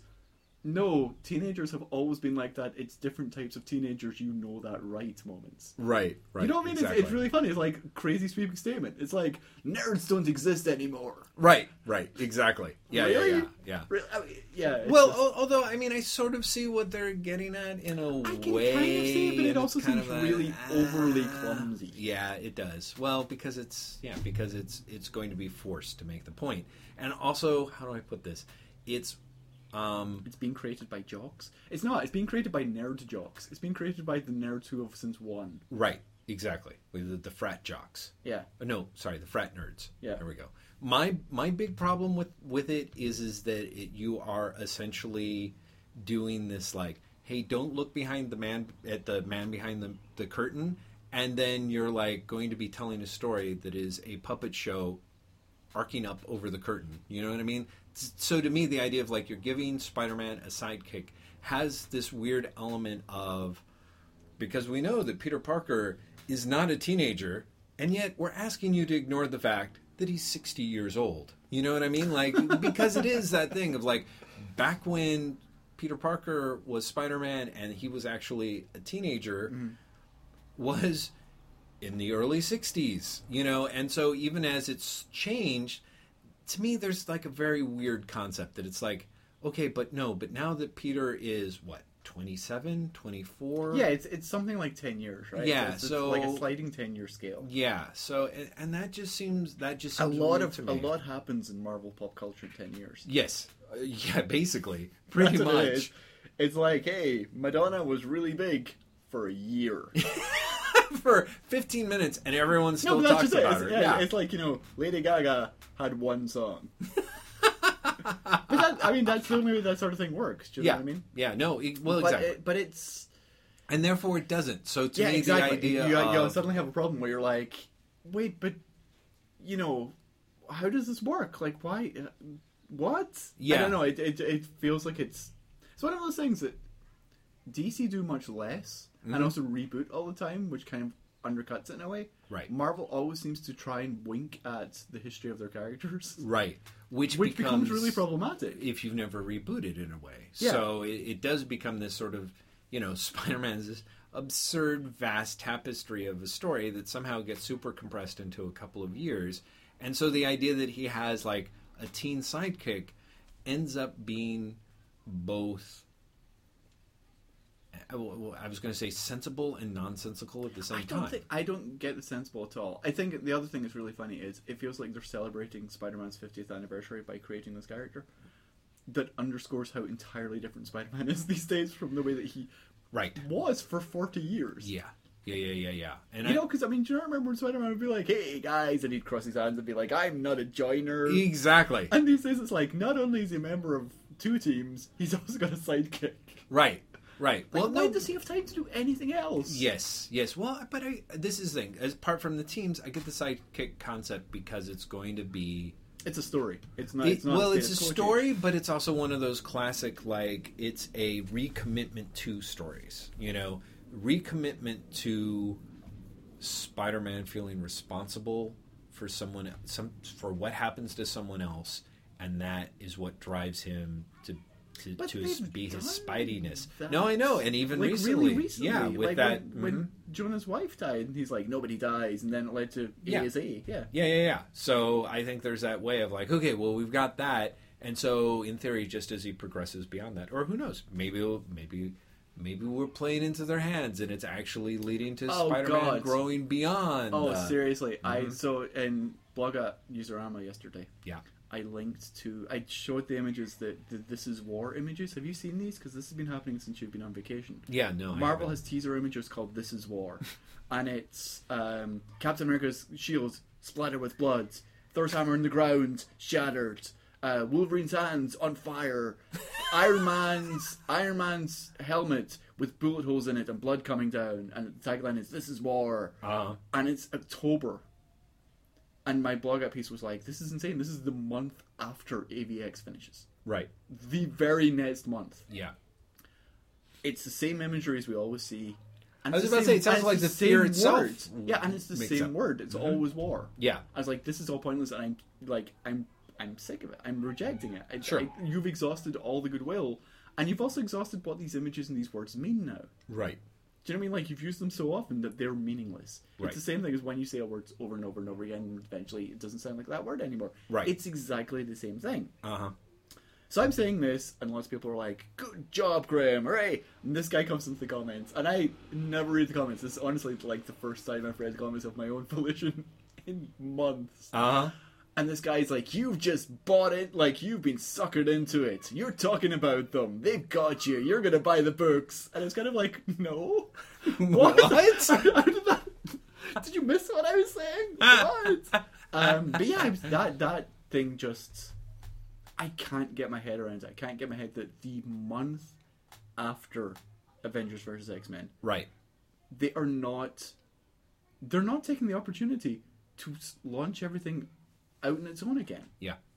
Well, because they, they tried doing that in the heroic age, and I don't think that they felt that it paid any dividends oh whatsoever. But whatsoever. oh my! If if this really is another Limelight event, which I'm not sure it is, No. being announced at the Spider-Man panel, it might just be a Spider-Man storyline. I well, my theory is when you've got a character, this is war, and you actually see bullet holes and things. I'm actually wondering if it's a Punisher event. No, because it's not on bullet holes. It- Wolverine, Wolverine's on fire. well, yeah, but well, he's going to have on some the things. Thor's on the ground. Punisher could take Thor. No, I don't know. I okay, maybe Punisher not. could take Thor. Yeah, I, yeah, yeah. No, um, someone had the, the I think it was David Uzumeri was like, it's the Reckoning War storyline that Dan Slott's been talking about in his books for over a decade. Oh, really? Which makes sense. Spider-Man, it's a, being announced at Spider-Man panel. Right. Spider-Man 700's coming up. Uh, I see. So Has he said anything else about what that's about? God bless you, clever commentators. Where I'm like, oh, war, it's Punisher. He's going to get Human Torch's well, powers. well, that's well. The whole thing is that it could be a Punisher thing because it also the solicit for the September issue of the Punisher Mm-hmm. says something like "Get ready for the war zone." Uh, So Yeah. it, it really could be a Punisher story. right. Um, but that made me really sad. I told you that I read the, the first collection of the Pun- of Greg Rucka's Punisher and was like, "Huh, I actually like this." Yeah, you said that, which was astonishing to me. Also astonishing, listeners, Graeme was able to show me books that he's checked out from the Portland Library, and unless that And he's exist. stuck, yeah, they're legit. Unless he's stuck barcodes on them and did all that other stuff, they actually he has a library system where they're like, we absolutely positively have to get Essential Black Panther. Well, here, here's Pronto, Here's, you the other what I thing mean? that's really funny. Jeff comes over when I have these books from the library, and of the four books, three of them are Black Panther books by accident. Yeah, Like it's not like I was like, I'm in a Black Panther mood. Oh, I just have it was kind of weird. It's like, oh, hey, I know that Jeff really likes Black Panther. Let me just go. Oh, oops! Here's three titles that I'm reading now for free. But it's wow. Marvel books. You wouldn't read them anyway. Although, Yes. did I have to say, I love the comment on Savage Critic about did you buy Casanova? That's published by Marvel. Yeah. Did you see that? I did, I did, and I haven't had a chance to respond. But I think they were at I first. it seemed like a crazy gotcha moment, but they did do the. Or is it the fact that because it's you know indie published, and I'm like, yes, that is the thing. For those listeners who are worried, I'm still staying away from Marvel, but I do feel that the icon titles, such as they are, and they appear to just be Casanova, I think, since Brubaker's over at Image. No, no, no, no, no. My Is he friend. doing Bendis something is for doing Icon? a lot with it. Oh well, I'm sorry. Takio. people that I actually and- now read. Like if I was still reading Powers, I would still feel comfortable reading Powers through Icon in that sense. I hope you can understand why. In, in one part, it's because those books would exist elsewhere if they weren't being there. I did. Yeah, exactly. And um, you know, it, arguably, if nothing else, it's supporting something that I do want to see from Marvel, which is create our own books. So, so in that sense, because they've existed elsewhere, it, it, it does. Marvel's more of a conduit. I don't really see it as, and I don't think Marvel does either, as something that enriches their coffers, except to the extent that it keeps certain creators happy that they they wish to. So, yeah, Casanova. But you won't really see. I guess if I was reading Powers or other Icon books, I you was actually that. that when Brubaker announced that he was leading Captain America, which we should also probably talk about. Yeah, Um, even though I haven't read the review still. I had the interview at uh, Comics Reporter. Which is a shame because it's a, it's really like you'll read it at some point in the next week, and then next week you'll be like, we have to talk about this interview because Jeff, Yeah, it is it is like Ed Brubaker was like, how can I do an interview that is the most Jeff Lester friendly interview that, that has been ever written? No, Ah, I wish I had the time for it. I mean, on vacation. It's a thing. Yeah, It's really a thing. yeah, yeah. You mentioned Um, that. Anyway, when Brubaker, Brubaker was like, "I'm leaving Captain America," Mm-hmm. never mind the fact he's not leaving Marvel; he's still doing Winter Soldier. Right. Um, people were like, "Well, is he still going to do Incognito through Icon? Are Icon going to let him do it if he's not one of their big writers?" Which seemed a really weird question because Icon's still publishing Mark Millar books. And Mark Millar has like openly been like, "I'm not working on creator-owned titles anymore." Right. Right. So I don't see why they would sort of be like, "Well, actually, I do." Yes, I do too. Like Nemesis sells a lot more than Right. Incognito. Right. Nemesis sells a lot more Than than Spider Man. or Iron Man at this Yeah, point. yeah. You know, that, I mean that depending on what their cut of the action is, they're making perfectly decent money off of Hit Girl 2 without them really paying even enough attention to get it listed appropriately at the proper time for retailers. I was actually fascinated to see there's a reading order in um, Hit Girl Oh yeah, to explain the reading order for the Kick Ass series, Huh. which does two fascinating things. One, it reveals that there's a part four and part five, Hmm. like to the series at one point. Right. Secondly, it reveals that Hit Girl is the second part, which you read before Kick Ass 2, 2, right. which has already come out. yeah, that makes sense to me. I mean, it does. Let's put it this way: when I Does say it? that, listeners, Really? Well, in the sense that Mark Millar is trying to make money, yes. In the sense of the the story itself, no. But I think what he was doing was he very, I think, sensibly was like, well, you've got Kick-Ass and you've got Hit Girl. I'm going to try taking Kick-Ass sort of to a different place with Hit Girl in a different place, um, and see if then that's what people want. back. Yeah, and if that's not what people want, then I'm going to go back and I'm going to give them Hit Girl 2 and it's going to be more more of the same and if that's what they want, then that's where I'm going to go. Yeah. Well, well, we'll see what happens with Hit Girl. But um, but no. So I I think that Icon. It'll be interesting to see what they do, or Mhm. even as for that matter, if Brubaker even wants to do more Right. incognito and criminal. Right. Do you know what I mean? Like, yes. Maybe he won't. Maybe he'll be like, I'm going to stick with Fatal. he could. He could. I think I think I don't necessarily know about Incognito, I have to say, I think because I, Incog- didn't follow the I think one. incognito might be done. Like just Yeah, because I didn't follow through. like, yeah, exactly. you know, it's terrible, but in the sense of I think he actually just might yeah, I be think finished he with incognito. up. Yeah. So uh, unless he decided that there was stuff he wanted to do in the Incognito verse, but I think I think he's going to be coming back to Criminal. I just think that with Fatal being placed over at Image it would make more sense. and doing very criminal. well, yeah, he can move future criminal stuff over there. It, it's it's would- inherently modular. This is kind of terrible. I would love it if he did, just Mhm. because there was something weird that rankled me when Cass and Powers both went to Marvel from Image. Yeah. Do you know what I mean? I was, I was kind of like, why don't you just stay at Image? right. You know, and so I, I, I would kind of love it. If, Well, if- and it- it if could one be- went the other direction. Do you right. know what I mean? Right. I, I can see a situation in which what happened was, you know, the exclusive exclusivity contracts might have been those situations where at, at that stage Where of the game, like, and you do this through us. yeah, exactly. They were like, "Sorry, we talked to the li- the legal guys, and exclusivity means it has to be published by us." But hey, you know, and that's how things set up. I don't know, um, but I, I don't know. I'd be curious. My personal feeling is is that I don't feel like Marvel really puts their weight behind Icon. Oh, they don't. It's, Yeah. it's, it's kind of. So if you have the opportunity, why not publish it? Image. Image is currently at a point where it's it's using some of its you know all of those Walking Dead dollars that it's sort of getting even indirectly, and putting a lot of that towards publicity and promotion, assuming that their year of the creator is going to continue on past this year. Um, then it would be the years of the creator. right, exactly. You know, or, or they just come up with another the year of the comic. However Well, it goes. But to be fair, presuming that Image does not crash and burn at some point this year, which I don't see why it would. right. I also don't see why they wouldn't just continue with the same level of promotion. Right, exactly. Exactly. I and I think they're going to do I think they're going to do that, knock on wood. I had theories at least in the past when Image has started to catch on fire from its own ambition and have to pull over by the side of the road and people jump out and fan the engine block mm-hmm. until the flames go down is usually happened around at this stage of things and I honestly feel that that is not the case this time around so far. And I think that's really promising. We'll see. We will see. I, I don't forget, Comic Con is two weeks away. Yeah. That's when things are going to go crazy. Yeah, yeah, that is true. But I don't know. Yeah, we'll have a Oh, lot more announcements. last year's Comic Con. Remember last year's Comic Con was weirdly quiet. Yeah, yeah, yeah, yeah.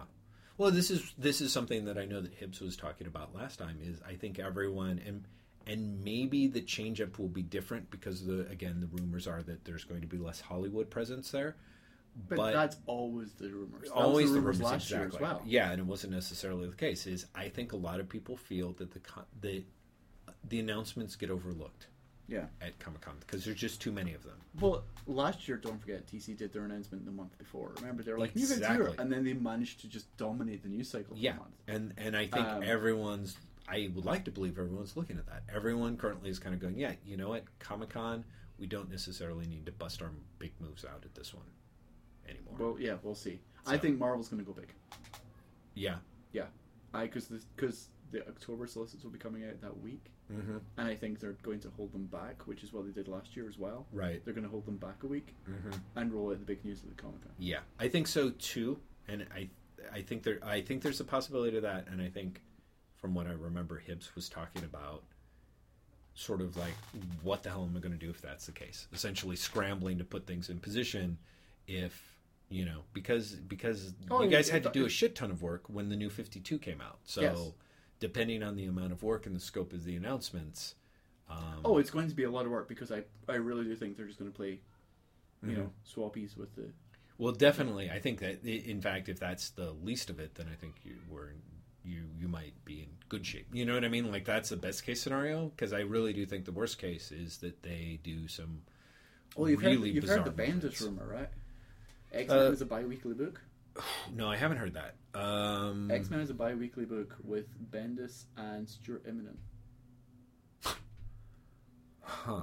I for how and for how long would Immonen be able to keep that? I mean, I Immonen's suppose if they're working on it now, Immonen's fucking he's fast. he's fast, but I'm not sure he's bi-weekly fast for a team book. I think he might be. There was a point where Immonen was doing Avengers and Fantastic Four. There was like a two month period where he was doing both, and he was ghosting Fantastic Four in Bryan Hitch's style. Right. And Yeah. to the point where you could not see the join, which was Amazing. fucking stunning. Yeah, yeah, yeah. I let's put it this way. I find that easy to believe. I, of course, you know, in, my uh, old man Bert kind of way, I'm like, yeah, but who cares? You know, maybe oh, other people no, care differently. be that'll be that'll be big news. That's the thing. You and I have a very different view of this because, Right.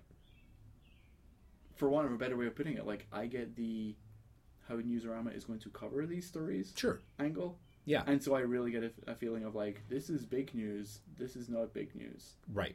Do you know what I mean? Yeah, Like, no, no, you- no, you- you get an absolutely. idea of, Sure, like, sure, oh, sure. this is Right, how people, this is how absolutely. people are reacting to. it. Yeah. Um, and Well- I, I think it will be.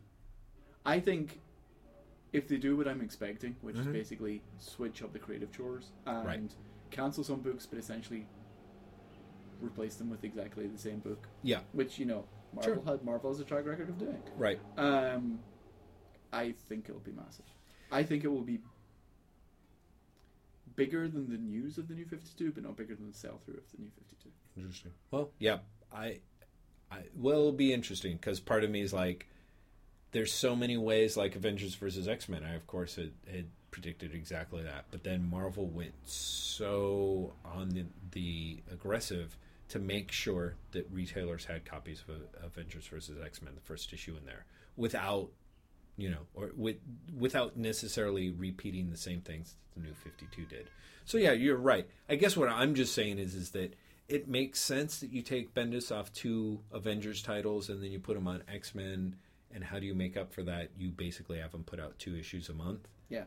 Uh, and then how do you cover the art chores at that sort of speed? Will Oh, you get well- somebody who's very good and very fast like Immonen? Or just Sure. have revolving teams. You- right. That's that's more likely what's Well, going to happen. Because exactly. otherwise, Immonen, even if Immonen was like the ongoing artist, right. he would Sure. he would burn out. He would Like, burn out, just- and that's sort of my thing of like, yeah, you can have him probably do that for like the first Arc. arc, which will Yeah. take place over like three months, and then you by that point you've got somebody else in the door, Yeah. and yeah, maybe. I, I, I mean, I really, I'm sort of like, really, is that what we want? I mean, and that is my thing. yeah, it's like we're- everyone we're switches the we. teams around. No, You I know know. what I mean? I We're not am, I am me. Marvel. Yeah, exactly, exactly. So you're you're definitely not the target audience. Yes, exactly. Well, right. I'm not, and I'm not buying it for certain reasons.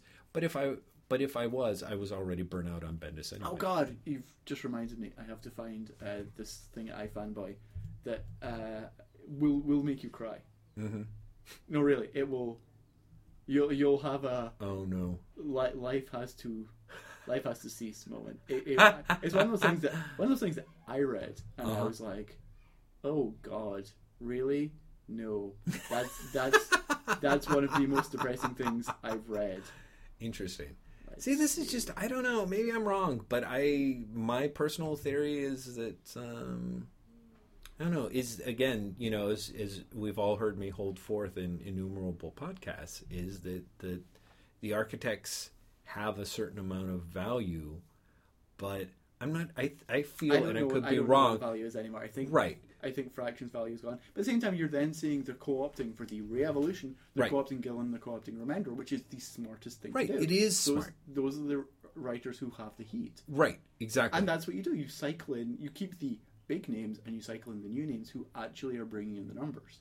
right. That's that's just smart management. Agreed, but here's the thing that I guess bothers me. With the exception of Uncanny X Force, um, you know, cycling Gillen off of Uncanny X Men and cycling him to Iron Man, supposedly. yeah, I'm not. I'm part of me is like it'll kind of work, but but this is my thing. Is is like if Avengers is only at this level with Bendis, and you actually have a higher level with Uncanny X Men with Gillen, mm-hmm. I think every you know they're treating the math like oh well then you put Bendis on X Men and it's going to go up to here. Yeah. My personal feeling is, is Oh, I can't see why it's not going to come down. I get to actually use a visual Yeah, metaphor with say, you, which is which the first not- time which I've will ever not done. work that, totally on podcast. What he's basically saying is, if Gillen is above Bendis, Mm-hmm. the math is that if Bendis takes over from Gillen, he will take the level above Gillen. Whereas where that makes no That- sense to me. I yeah. really think it, why wouldn't it drag it down to that's you know? yeah, but And, I, that's I think I think you're entirely right. I think in both ways. I Mm-hmm. think it will drag it down, and I don't think Marvel realizes that. right. But they've got to learn it. And the thing is, they've actually got to learn it again because they saw it happen with Matt Fraction and Kieron Gillen on Thor, Right. Well, that's that's which it. you think they would have learned, mm-hmm. but apparently they didn't. Yeah. Clearly, they have to. I don't know. Be humiliated and then be like, "Oh, I guess this doesn't work." I don't know. Yeah. But it, it's Well, and again, and this and this could be the other mistake is like I think Immonen's really is a fantastic artist, but I feel that sort of the same way that I feel that Fraction's reputation took a hit walking out of Fear itself. I'm not exactly sure why we wouldn't expect that from Immonen? as well. You know, and I could be wrong. I haven't followed the stuff that he's done since, or you know, or even really how he's perceived since. I mean, I know you and I were at a certain point reading Fear itself, and kind of what was sticking us sticking us through it was the art. Although as Yeah. time went on, I realized a a lot of that was for me coloring enhanced, Mm-hmm. and b there were some weird fuck up things that sounded like they Yeah, were for me- mishandled parts of the script. yeah. For me, that seemed like storytelling problems as opposed to But isn't isn't that isn't that also in the artist's wheelhouse? I mean, I don't think he had time yeah, to fix yeah, it. Yes but and no. I right. think it's one knows. He does he have time to fix it? Things. Yeah. I think if the script is inherently flawed, Right. then he either has to go with it, Mhm. or he has to take time to rework the scene. right, And if they're like, "Here's a 36 page final issue. You've got three weeks." Yeah. He doesn't have time to rework the scene. Right. He's just gonna have to be like, "I'm just gonna draw the shit out of it and hope that no one notices." and that's what I feel is a recipe for Bendis Oh. inflected disaster. Oh, totally. Yeah. Completely agree. Here's the thing that I want to read you from iFan- iFanboys that will depress the shit out of you. Please, Are you ready? I am I'm on the edge of my chair. Strangely, I'm less annoyed by the disconnect between what writers are writing in comics and what they're writing on Twitter than I am by the pro Kirby protests against Marvel's The Avengers. Marvel made half a billion dollars on Kirby's back without sharing their bounty, but I don't have the energy to get my dander up about that. This is not like me. I'm normally right in front of Don Quixote, charging towards the man with my stick of futility. In this case, though, I am for some reason resigned to the way of things. Marvel didn't pay Kirby for the Avengers idea, I find myself saying. The idea that a bunch of pre existing work for hire characters could continue existing together. What jerks, not predicting in 1963 that kids' disposable pulp heroes would be worth billions of dollars half a century later, and cutting their employee in for the money that they could have kept for themselves? The bums. Who who wrote this?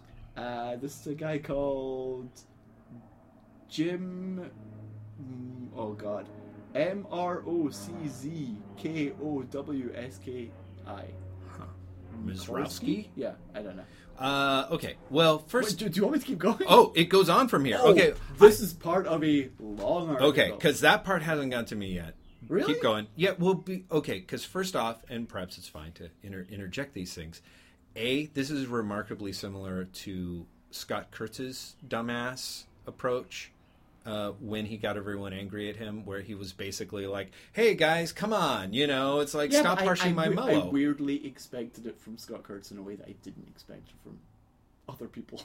I don't know. I, it's not even like, I don't know. Did you guy. see that piece where the CNN reporter was apparently talking about? Uh, you know, there was some CNN piece where um, he he was basically saying like Americans, we're perhaps maybe we're too nosy, and it's good that the government does things that we don't know about. This is that I is love, I love apparently that a journalist says that. Yeah, exactly. You know the problem? Asking questions. Right. That it just gets us into trouble, doesn't it? I mean, you know, and this is something that, that I guess you know over at Salon somebody went to, to properly tear tear into pieces, but I don't. There is it's you get a certain amount of traffic by holding this opinion, and it's also just it's people don't like being uncomfortable. After a while, you get upset with the idea of you know people slinging shit on your picnic, and so they're like weirdly even though i'm normally in front of it you know it's it's just a very dressed up way of saying i really i want to enjoy this and i don't want to have to You, you're totally right. I read this this morning and just got depressed. And like, I'm not the guy who's like, I'm boycotting the company. Do you know what I mean? Like, I'm the guy Mm-hmm. who's still buying stuff from the company. Admittedly, almost nothing, but Right. that's through taste rather than Sure. ethics. right Um, and yet I read this and I was just like, really? Out of everything, everything that you could have written, Mhm. that was the thing that you sp- thought you'd spend your time on. Yeah. I don't know. There's just well like i said it's one it's one part like hey this is going to be great link bait because people are going to get incensed and they're going to flock to it and tell me why i'm wrong but it's also there's i'm sure and the and or the flip side of it is this person really does feel this way of like hey you know what this is really is exact. I mean, I love the fact that he's like, instead of talking about one position that everyone's going nuts on, you know, like rather than defending the mainstream there, I'm going to defend the mainstream here. Like, who could have predicted that this that these people would have made money with it? Therefore, why why like even look at the idea of redressing the situation? Why that's just absurd. You know, it's what's done is done. It's set in stone. What what else does he have going on there? Uh, maybe it's just that I'm a grumpy old man who's lived long enough to receive an email forward urging me to boycott every single thing I eat, drink, watch, listen to, or shop at. Right. But between hearing between hearing about the conditions of the iPhone factory and hearing about what exactly they mean by blood diamonds, I find myself thinking, oh, so every waking moment of modern life is a horrific nightmare. But in the '60s, they only paid Jack Kirby a living wage instead of making him a millionaire. Well, where's my hanky? Oh, that's brilliant. A company acted in its own best interest rather than handing bags and bags of money over to the little guy? Yep, that sounds about right. That's pretty much the world waking up the way it's described in the manual. Yeah. If the, that structure is appalling, your children might want to buckle up for the rest of adulthood. By taking this passive stance against Kirby's heirs, you understand, I am putting myself in the corner of a multinational corporation that has undoubtedly done unspeakable things in the name of grabbing my dollar. If only someone had warned me. And yet, nothing Disney or Time Warner does has dissuaded me from purchasing their products. They're so diversified, I'm not sure I, sh- I could cut them off, even if I tried.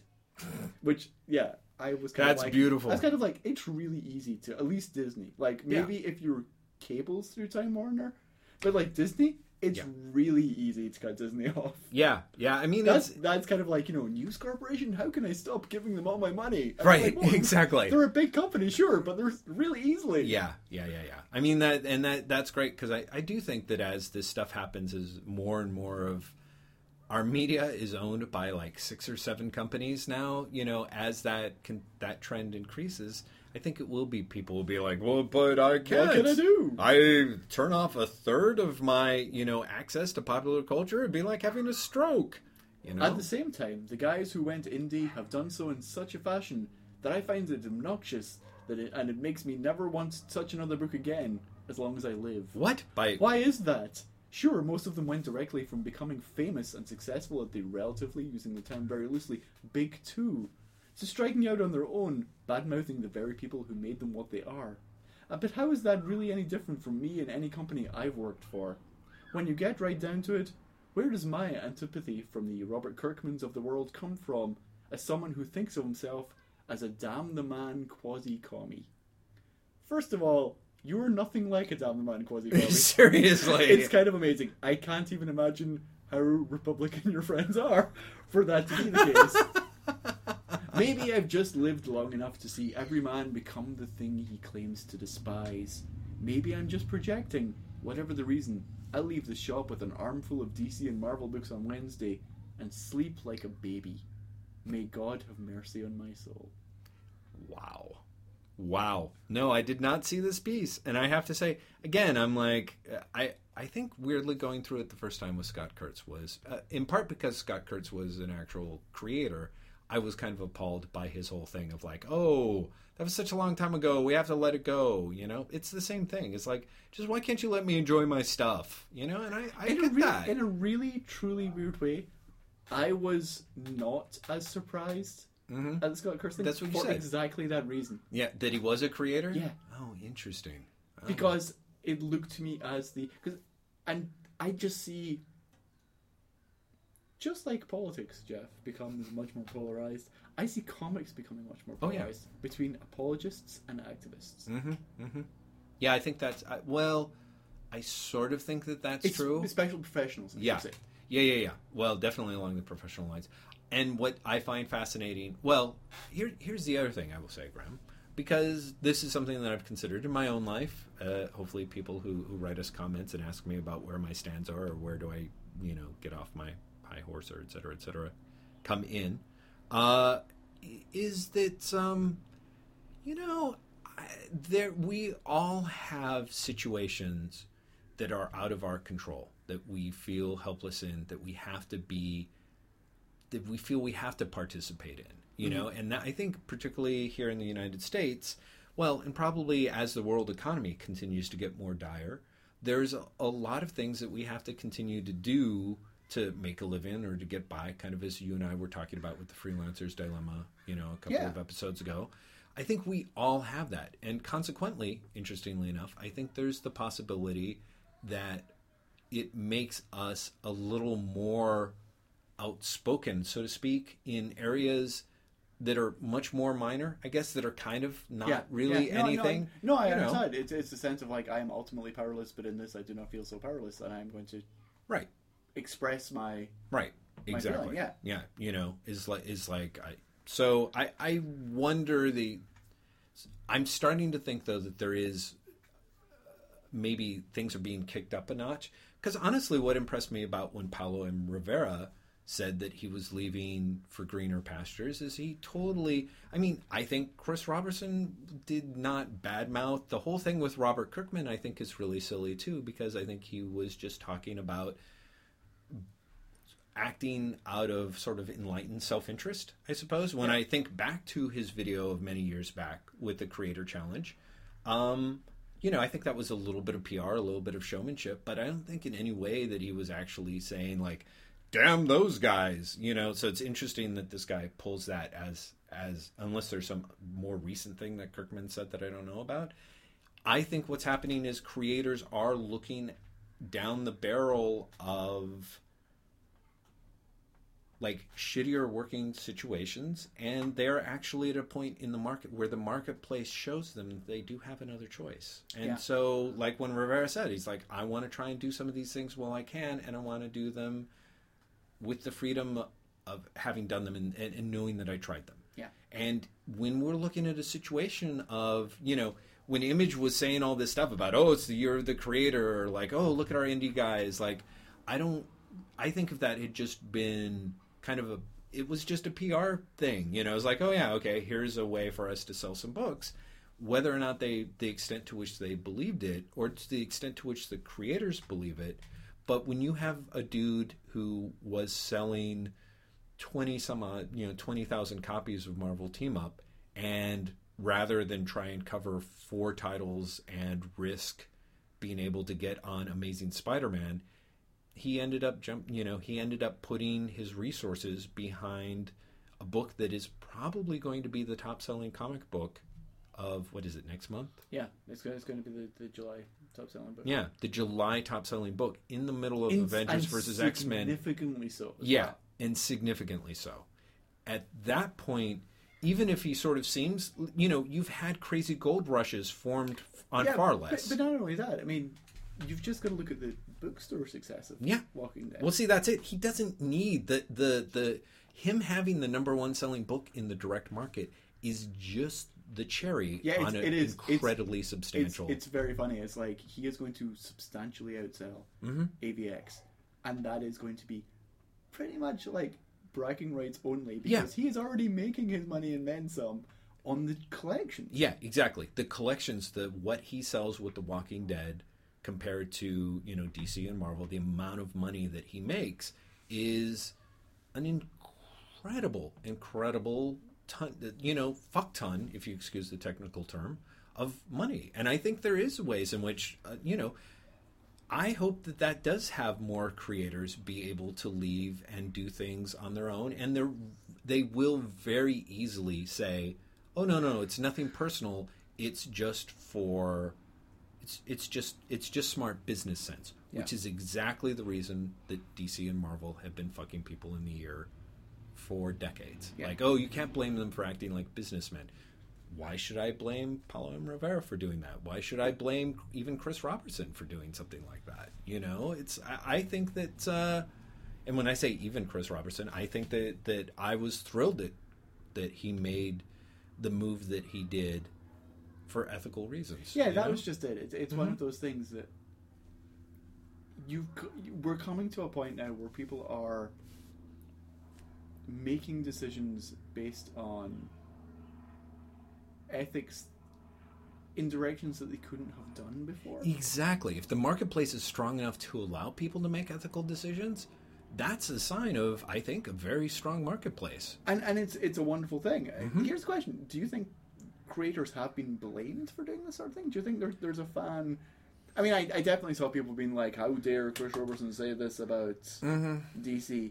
But I feel that that was based on a perceived slight against DC. I don't think did anyone have a backlash against Paolo Rivera. I, I didn't. I didn't see any, and I, I, you know, maybe, admittedly, I don't, I don't follow these things closely enough. But I, you know, it was kind of weird when this guy mentioned, like, I was, ex- you know, but no, I don't really see where people are saying that about those guys. Or when Mark Waid is doing his stuff, it helps that he's still got a leg in, you know, with with Marvel stuff. Yeah. But the fact that he's doing his own thing at Thrillbent and trying to make a go of it, um, it just seems silly to me. Mark that- Waid, of course, one of the re-evolutionaries. Oh, is he? Yep. Well, of course. I mean, it, it does. It makes sense. But You've got the books that makes had buzz that actually move books. The idea that Marvel's actually recognizing that and building some branding around it, it, it beats the hell out of like you know when they were doing Young Guns and they were pushing, or Young Guns were artists. Who were the ones Architects. when? Yeah, no, there was architects, there was Young Guns, and who were the when they were pushing like Howard Zimmerman and you know? Do you remember way back New They Marvel? didn't, they didn't have a branding for them though. I thought they did. Well, there, I thought there was one before Young Guns. Maybe I'm wrong. Was Young Guns the first one? I Do you remember yes. that? Okay. So, 'Cause because I thought Young Guns were majorly artists. They, yeah, but they were. But they, they, they, I don't remember them pushing writers as a collective until the architects. oh, okay. Well, then maybe that's true. Yeah, maybe I'm maybe I'm completely misremembering it. Um, but uh, who knows? We, we'll have to ask Marvel writers who are listening to this because we know you're out there. Feel free to write and tell us.